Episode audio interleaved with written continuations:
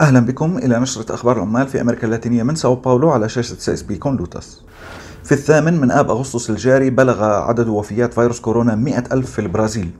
الآلاف من العائلات نكبت بفقدان أحبائها. لم ترتفع أعداد الضحايا أكثر مما هي عليه الآن بسبب العمل الاستثنائي لموظفي النظام الصحي الوطني الذين أنقذوا آلاف الأرواح بالإضافة للحركات الاجتماعية التي نظمت نفسها بنفسها لتوصيل الطعام ومستلزمات الرعاية الصحية ولزيادة التوعية بخطورة الوباء في الأحياء الفقيرة.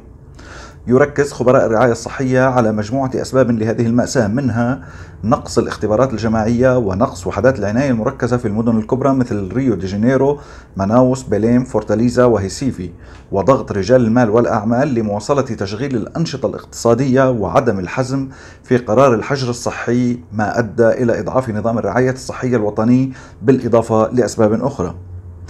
هذا يبرز التخريب الذي تسبب به الرئيس جاير بولسونارو عندما وقف ضد الإجراءات الوقائية الصحية مع إعطاء الأولوية للأعمال ولإعادة انتخابه. هكذا قاد بولسونارو البلاد إلى الكارثة. لهذه لهذا السبب نفذت اتحادات العمال البرازيلية يوم العمل الوطني الثاني في السابع من آب أغسطس الجاري للمطالبة بإسقاط بولسونارو.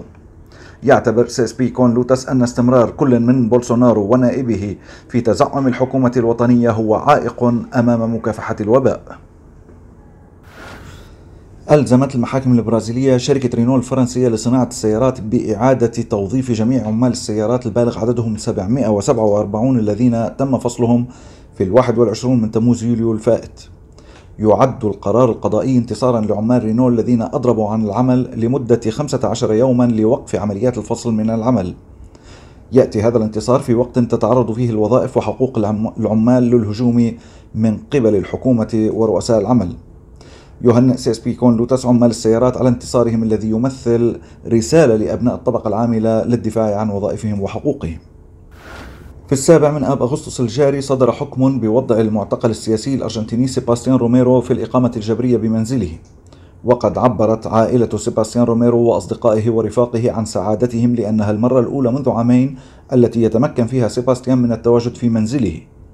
ما حدث هو خطوة أخرى نحو إسقاط جميع التهم الموجهة إلى سيباستيان روميرو ودانييل رويس وسيزار أراكاكي الذين يخضعون للمحاكمة لمقاومتهم إصلاح نظام المعاشات التقاعدية في كانون الأول ديسمبر 2017 يهنئ سي إس بي كون لوتس روميرو ويعبر عن التزامه بمواصلة حملة التضامن الدولية حتى يتم إسقاط جميع التهم الموجهة إليه ورفاقه.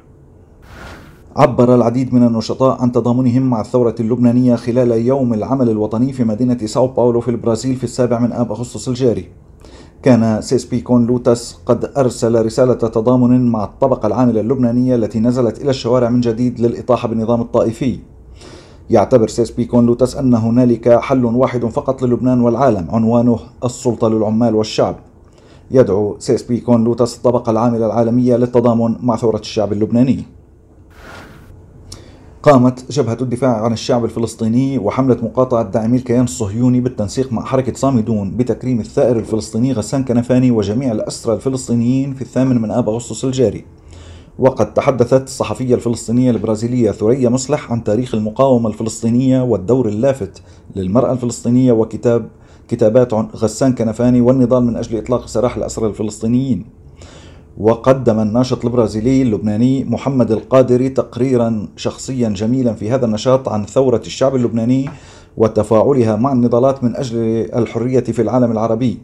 فيما ركز عضو المنتدى الفلسطيني اللاتيني الدكتور أحمد ماضي على كيفية تقديم غسان كنفاني جريمة نزع ملكية الفلسطينيين أدبيا من خلال كتب مثل رجال تحت الشمس مقارنا بين المقاومة الفلسطينية والنضالات المناهضة للاستعمار في جميع أنحاء العالم.